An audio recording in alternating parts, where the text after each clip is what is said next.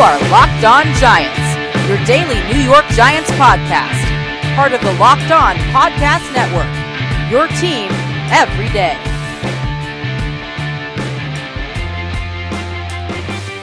Hello, New York Giant fans. Welcome to a new edition of Locked On Giants, part of the Locked On Podcast family. Your team every day. My name is Patricia Traina, and I hope and I cover your New York Giants for a variety of places. You can find all the links to my work on my Twitter account at Patricia underscore Traina. They include Forbes, SB Nation, the Journal Inquirer, Inside Football, The Maven, and many others. And today's show, we're actually going to do uh, a, something really, ex- I, I think, is, is an interesting study. I have a special guest on the line with me. It's Mike Renner, a pro football focus. And what we're going to do is we are going to break down the Giants' needs by position. We're going to start with the offense, and Mike is going to share with us some of his work over at Pro Football Focus, some of their, their metrics, and kind of looking at who are some of the names we should be looking at to fill those needs, both in terms of free agency and the draft. So, Mike, thank you so much for coming on the program with me. Very excited to go through this exercise with you. I'm excited as well. Thank you for having me on here. Oh, my pleasure. My pleasure. So, Mike, let's jump right into it. And I, I think we've got to get the elephant in the room out of the way first, you know, because this is, I have never seen such a polarizing topic as I have lately with Eli Manning. You know, 38 years old. There are some uh, who are in the camp that, you know, the Giants need to move on from him after this year. There are some who say he still has, you know, good football left, you know, that he was a victim of, of you know, a shoddy offensive line, you know, and, and whatnot. So if we could, let's start with, you know, your take on his performance and how big of a need that position really is and why. I think it is by far their biggest need uh, as a football team. I, think no matter you look at the entire roster, I think an upgrade at the quarterback position would offer the biggest jump in terms of win totals of any position or any even unit that they could upgrade uh, this offseason. And I think there's there is some truth to yes, the offensive line has not been good in front of them for a while now, but at the same time, there's only so many positions you can invest in offensively and defensively. You have to sort of put your uh, eggs into certain baskets, and they've chosen to put their eggs in drafting wide receivers, signing wide receivers I go to Beckham to long contracts, tight ends as well with Evan Engram, and then running backs and Saquon Barkley. They've addressed the skill positions and stacked that talent up. So you just you simply can't keep investing in offensive line and skill positions. You just have to sort of make those investments as best possible where you can. But our grades, everything has shown that over basically since the 2012 season, Eli Manning has been on a sort of downward trend in his career and the last three years have been three. Two of the last three years have been two of his lowest grades of his entire career, and so from that perspective, uh, I just don't think there's pretty much everything in the data says he's not going to ever get back to that guy we saw that won multiple Super Bowls. And the biggest thing, the, the one biggest thing that I point to is this statistic that we track called big time throws, which is special throws, accurate throws down the football field, deep throws. That was where in 2011, he led the NFL. This past season, he was below average in terms of how many big time throws he made. And with those skill position players that he does have, that should not be the case. Mike, in terms of, you know, the effect that Pat Shurmur had on Eli. I mean, we've seen Pat Shurmur turn Case Keenum into a, a quality uh, quarterback when they were with Minnesota. Did Pat Shurmur have that much of an effect on Eli's performance to where it maybe raised a little bit, or did you, or did it continue to go, slide down the, you know, slide down the charts? I don't think he raised his performance really at all. It gave him a lot more safer underneath throws, and I think his statistics like you know completion percentage looked a lot better because of that because he targeted you know Saquon Barkley far more than they ever targeted running backs in the past. So from that perspective, some of the stats look better. But in terms of the pure performance-based metrics that we have, there really was nothing to suggest that uh, this was any sort of turnaround for his career. Okay, so with that said, we could, I, I think you, if I'm hearing you correctly, it's a high need. So with mm-hmm. that said, let's look at the pending free agents. Now, of course, Nick Foles is a name that gets thrown around. Teddy Bridgewater is a name that gets thrown around. Um, I, am sure there are others, and there may even be some guys that become available via trade or a cut. Who are some of the guys that you think would be, you know, based on where they are in their careers, might be a good fit for the Giants from the free agency perspective? I think they almost just have to. Now, I'm not going to say Nick Foles is going to, you know, all of a sudden turn his career around being uh, in New York, or Teddy Bridgewater is going to be the guy who, you know, everyone that the Vikings drafted in the first round and looked fairly good his first few years in the league. But I do think they have to at least try because I think this offense is good enough and has enough talent where it could be a competitor. It, the team should be able to compete, and they are ready to do so right away. So if you look at the, you know, free agency versus the draft if you go to the draft, it's probably not going to. It's probably still going to be a few year project. Whereas free agency, someone like Teddy Bridgewater, Nick Foles, or even a trade for a guy like Derek Carr, who I think will be available just based off of everything Jon Gruden's done in his tenure there in Oakland. Uh, I, think someone like that could come in and immediately upgrade. I, I like the Nick Foles fit from a talent perspective in terms of what he the throws he likes, the throws he's best at, the downfield throws would fit perfectly with that offense with Odell Beckham and Sterling Shepard and Evan Engram there on the outside, he would be. He just has made more of them over the past two seasons in Philly than Eli Manning has. He made him at a higher rate than Eli Manning has. So I think that would be an interesting fit. Although I'm not sure price range wise they could fit both Eli Manning, which I think is their plan now, is to keep him and another quarterback uh, under their cap. Probably not. I would agree with you there. So, with that said, let's look at the draft. And I know a lot of Giant fans want Dwayne Haskins out of Ohio State. Um, some people are, are leaning towards, you know, Daniel Jones. Some people are, are, are leaning towards, um, uh, God, goodness, Luck, is it? Um, Drew Lock. Yes, Drew Luck. Yeah uh, Drew Lock. Um, who are some of the, you know, based on the study you guys have done, who are some of the guys who, who are really the real deal? You know, I know there's knocks against Haskins because he's only been a starter for one year, but, you know, based on your study, who are some of those guys that you think are, are, are under the radar or could be the real deal in terms of a long term franchise quarterback? Of the guys you mentioned just there, I think Haskins is the only one I'd realistically consider taking in the top 10. And if he did fall to them, or if they did end up trading up, I would be fine with that. I think he is that talented of a quarterback. But I will throw one more name at you that has gotten a lot of buzz, but not necessarily just because of for his on-field performance, uh, but who I think I'd be willing to take in the top 10, who I actually like in the Giants offense more than Haskins at this point, is Kyler Murray from Oklahoma, the Heisman winner. The big reason being the running threat he adds with his legs, you know, added to Saquon Barkley, those two in the backfield would be incredibly dynamic. If you think about how Lamar Jackson turned around the Ravens at the end of the year with his legs and how making that the focal point of the offense, just how much that impacts defenses.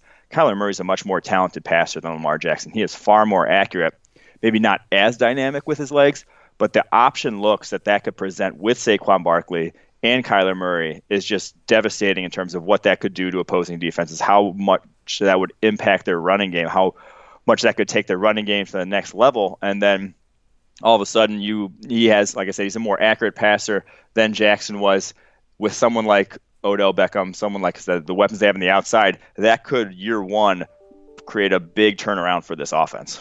In terms of these scrambling or these mobile quarterbacks, how many of them are really, you know, efficient in just being that classic pocket passer, just dropping back, setting up, and throwing, or are they, they are guys that are just better off moving around in the pocket and then you know throwing on the move? Well, I think there's it's almost impossible to separate the two. If you want to just make them pocket passers, you're not utilizing their skill set to its fullest. I think we saw uh, Russell Wilson, uh, we've seen over the course of his career when he's you know sort of dinged up and they get away from those, uh, utilizing his legs as a rushing threat. That's when that offense sort of goes in the tank. I think you have to use guys like Cam Newton, like Russell Wilson. You have to utilize that rushing threat to make the offense as explosive as it can possibly be. But I do think Murray, as a pocket passer, they opposing defenses in the Big 12 tried to make him that. They did not let him a lot of these games they did not let him necessarily uh, get out of the pocket too much they would do a lot of uh, what's called you know, mush rushing and just contain rushing and not let him break the pocket and i still think he won a ton from the pocket. Not as much as Baker Mayfield did a season ago, but he was still very good in his own right. That is the reason why he won the Heisman. So I do think as a pure passer, he is more than capable and sort of compares to uh, Russell Wilson in that light. Okay, so I think we can both agree that the Giants will probably keep Eli one more year, let him play out his contract. Whether or not they do so at his current rate, which I think is twenty three point two million, that's up for debate. I don't think they're gonna they're gonna sit with that total. I think they're going to look to redo him. So, Mike, in terms of the future at Giant quarterback, where, in your opinion, would the Giants be better off going in terms of getting um, the next successor to Eli Manning, draft or free agency? I think your best bet here is draft. I don't love the free agency crop. I think they you can get an all right guy, but I don't think any of those are going to be you know surefire franchise offense changing sort of players. You could be a little improved, but I'm not sure it's going to really put them over the hump. They still have their deficiencies defensively. I think you want the cheap quarterback so you can get that cap space to then build long term. Okay, that sounds uh, like a, the direction a lot of people want to go in. And, and, you know, Mike, one one last question before we move off quarterbacks. I wanted to ask you about Daniel Jones because that's a name that I've heard thrown around with you know linked to the Giants, and you know, obviously there's there's a lot of rumors flowing around at this time of the year. But I wanted to get just a quick you know assessment mm-hmm. on Jones from you, if I could.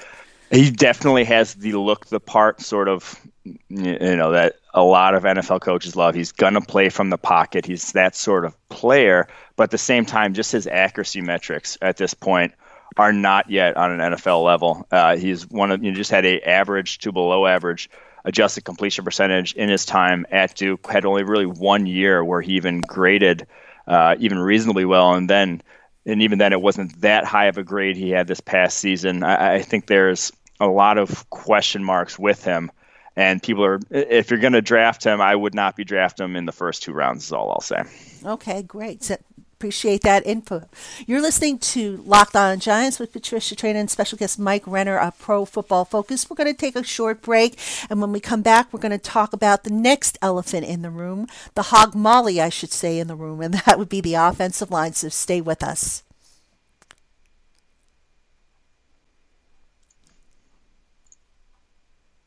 Welcome back, Giant fans, to Locked On Giants. You're with Patricia Traina and special guest Mike Renner of Pro Football Focus.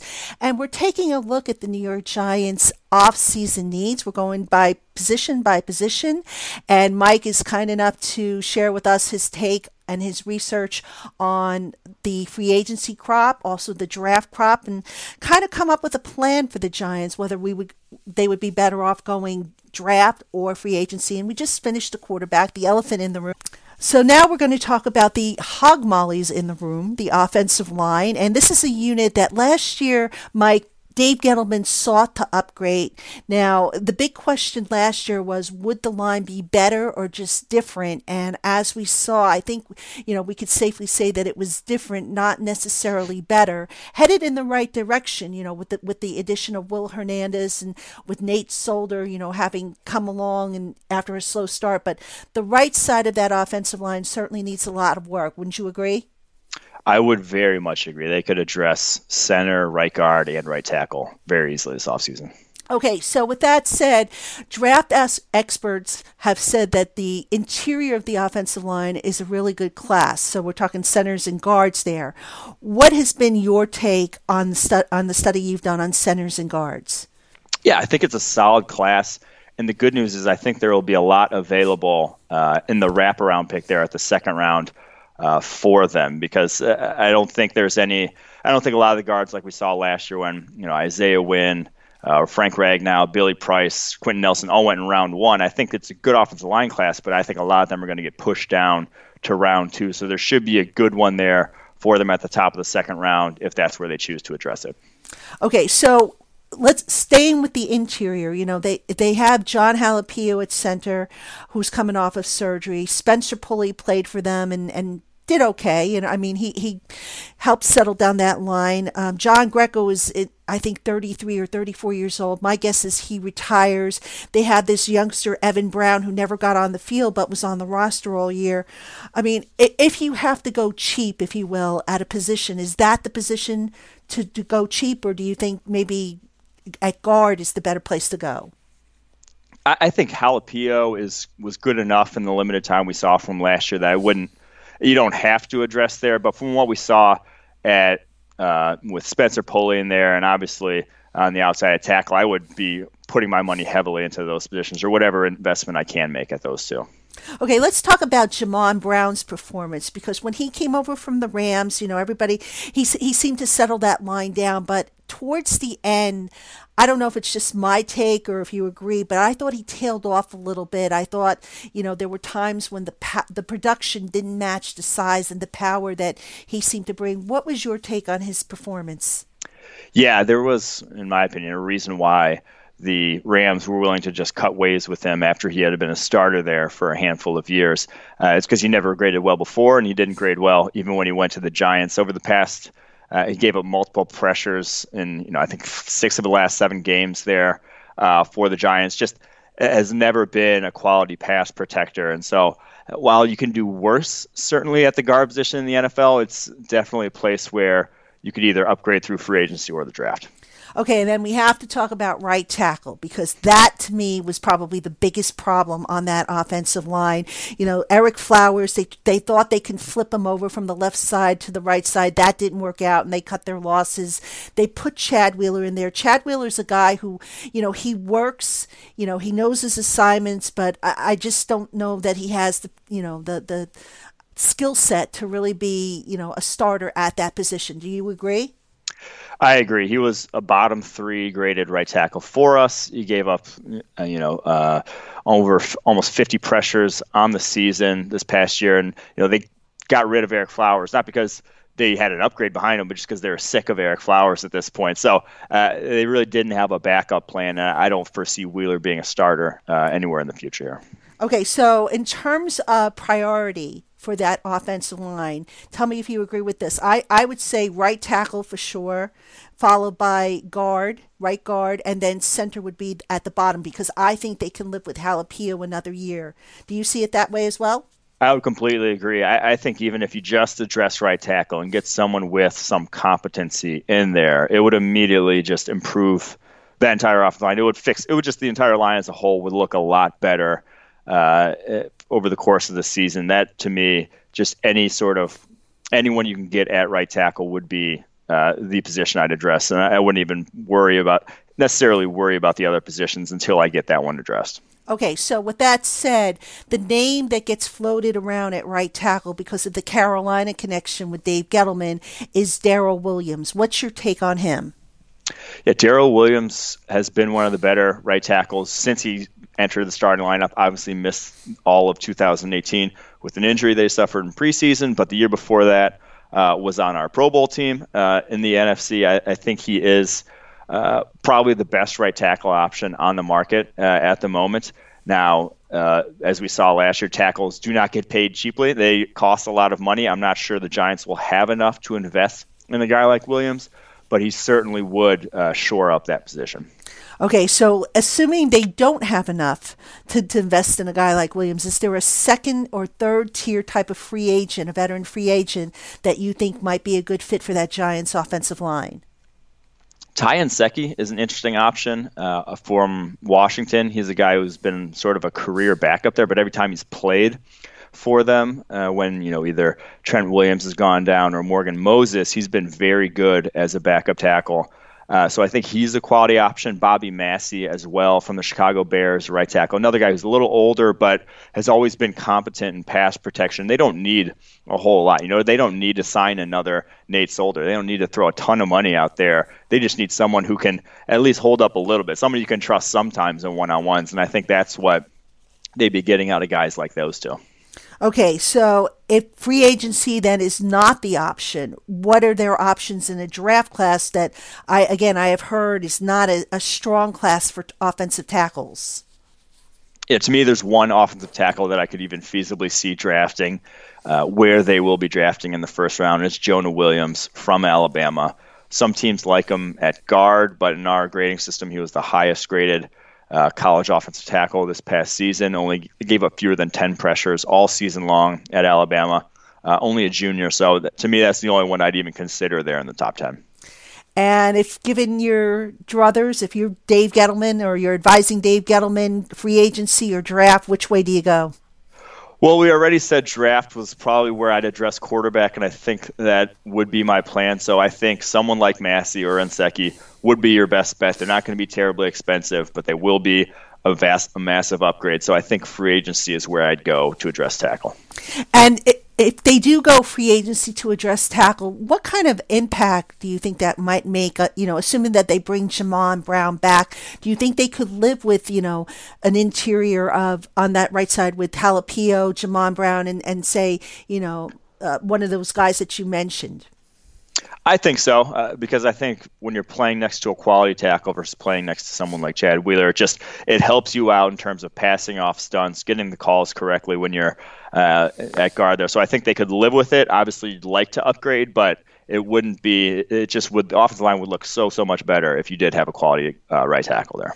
And are there any other positions on that giant offensive line? I mean, obviously that I think they're set with Nate Solder, although Nate Solder is in his 30s now. You know, uh, they're, they're obviously not going to be able, to, I don't think, to address that. But I would say a swing tackle. Can Chad Wheeler be that swing tackle, or do you just, you know, say, look, the guy's a good guy, but time to cut bait and move on?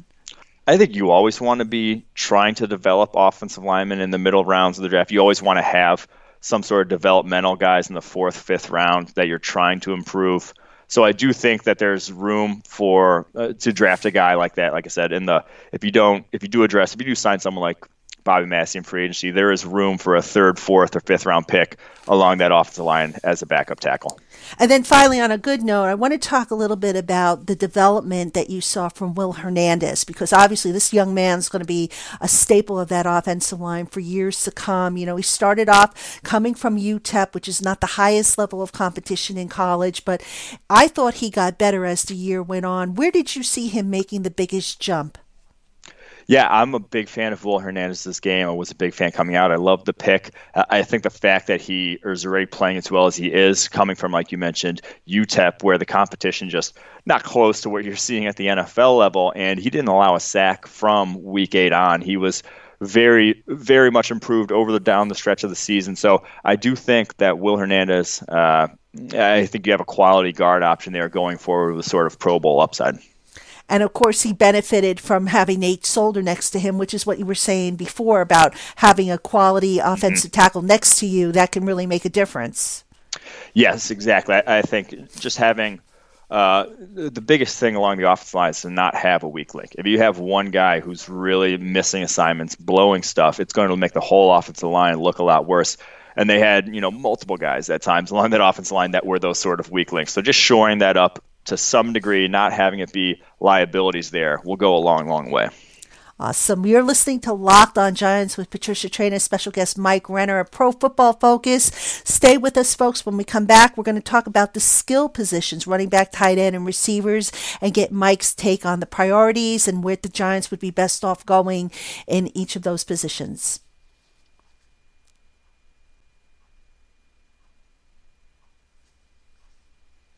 Welcome back, Giant fans, to Locked On Giants, part of the Locked On Podcast family, your team every day. You're with Patricia Traina, and I cover your New York Giants for a variety of places.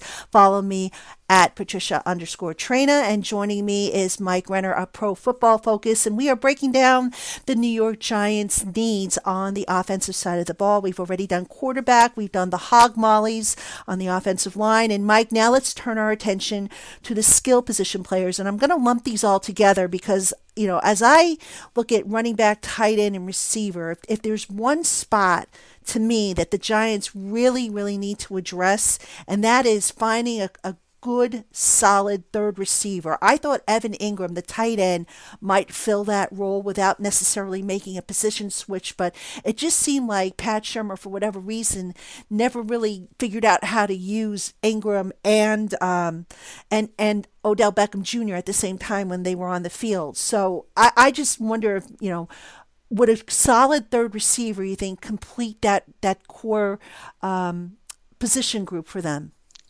Yeah, I think there is a need for a third receiver. I think they could add some size to their receiving corps as well. But at the same time, uh, I'm not sure that it's going to be the incremental investment there is going to be worth a lot. Now, a mid round pick, I'm happy to do, but first, second round. I just don't think. I think there are far bigger needs on this roster. You already have two quality, obviously one elite wide receiver, Odell Beckham, and another quality option, Sterling Shepard. I think uh, if you you know changing quarterbacks could also you know sort of alleviate that issue you talked about with Evan Engram and Odell Beckham not really seeming to mesh. That could be uh, in terms of Eli Manning's preference as well.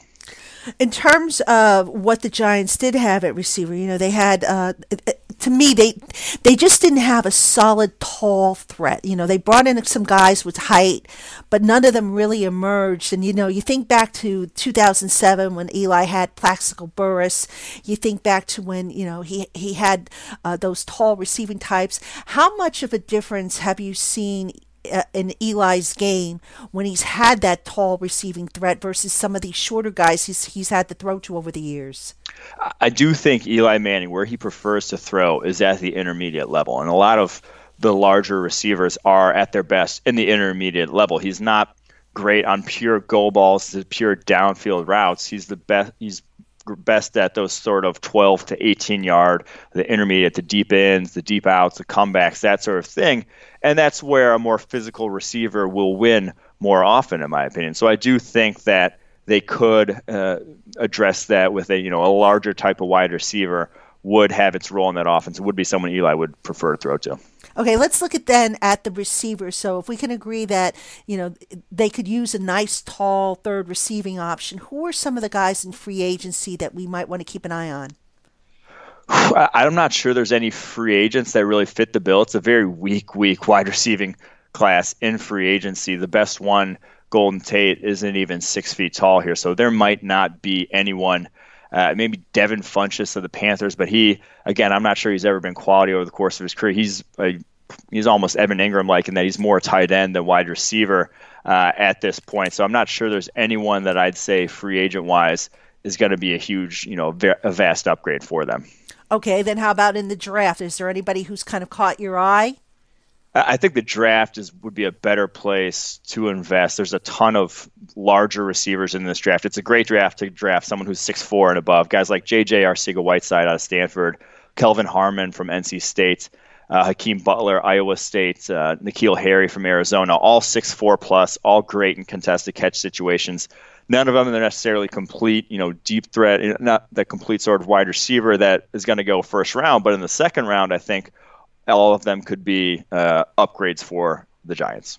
Okay, I think I think everybody can agree on that because it is said that the receiver class uh, in the draft is is pretty rich, and there are some you know they come in all different shapes and sizes, but there are certainly it, it just seems on on the early work that I've done, it looks like there's just a lot more options than maybe in recent years. Mike, let's talk about uh, tight end and run, we'll start with tight end. Now, the Giants, of course, have Evan Engram. Engram came on after shaking off some early season um, injuries. Where did you see him making the biggest leap in his game? Yeah, down the stretch, just when healthy, I think he showed basically who he is. He's a dynamic receiving threat who can break tackles, basically what you want out of a modern tight end. Now, he's never going to be dominant inline blocker. He's not going to help out Saquon Barkley too much in the running game, but it, that's not where the game is going. That's not what you want out of the tight end position. So I do think uh, if he can stay healthy for 16 games next season, we'll see we'll see him have a big year. And what about Rhett Ellison? I thought Rhett Ellison's game regressed a little bit. I know he had some injury issues, but you know he's always been a really good blocker, and I thought there were times when his blocking just wasn't, you know, anything more than pedestrian at best. We still saw him grade fairly well as a run blocker uh, in our system. Uh, started off struggling. Grade had a few games at the beginning of the year, grade low, but down the stretch was fantastic in terms of how he graded as a run blocker, and that's that is his role. You're not expecting him to catch too many passes. He is the one who should be opening up the holes for Saquon, and we thought he did that all right. So I, I do think uh, as a run blocking, as a number two tight end, he basically fits the bill. Well, here's the thing though with with the tight end situation. You know, you have Ellison who is the number two tight end. The biggest earner at that position. I, I think by a long shot. You know, Evan Engram is still on his rookie deal, and they had Scott Simonson, who was an undrafted free agent. They added to the to the roster. So if you're the Giants, do you leave that position as is, or do you just say, you know, look, Rhett, you're on the wrong side of the 30, you're making too much for number two guy? Do you look to cut down his salary number, or do you look to just maybe get another, you know, younger, bigger blocker?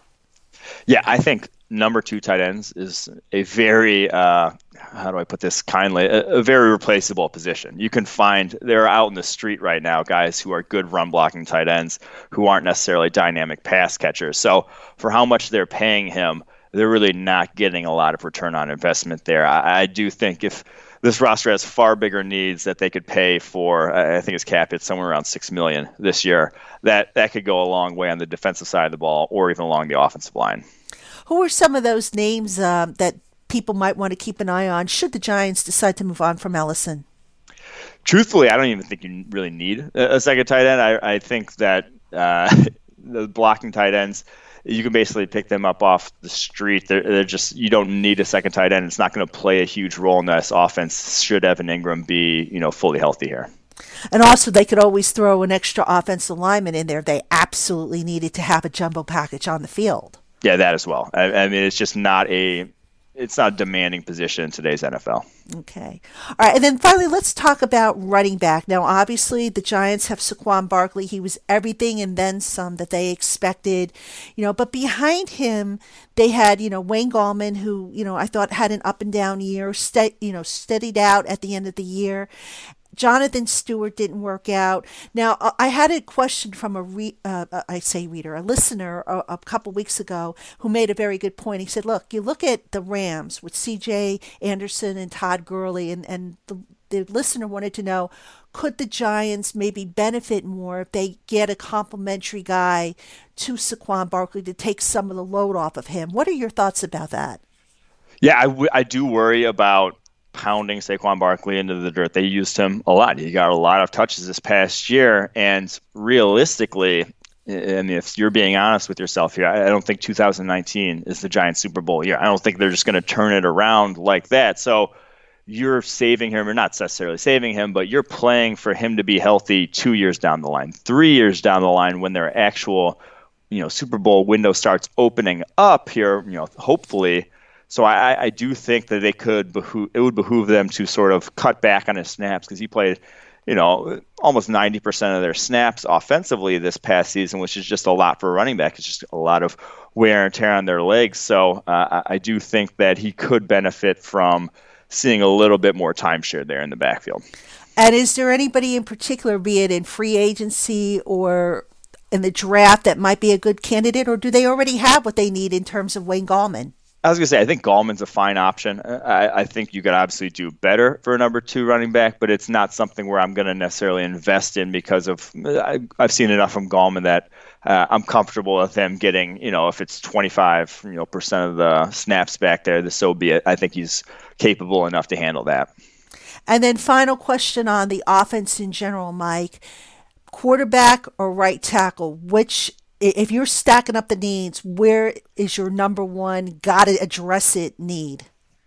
Can I say both? I mean, I think they have to address both this offseason, but I do think quarterback is the one where if you do pass on, you'll be regretting it, you know, two or three years from now, uh, even more than right tackle. Because right tackle will impact them in 2019 if they don't address it, but quarterback will impact them again in 2020 if they don't address it because it's rare to get a guy – come in year one and really uh, excel. So I think it's a multiple year process quarterback that has to start right now. So bring a kid in and let him sit for a little bit while you still have Eli Manning, and then kind of do like what they did in 2004 with Kurt Warner, who kept the seat warm until Eli was ready.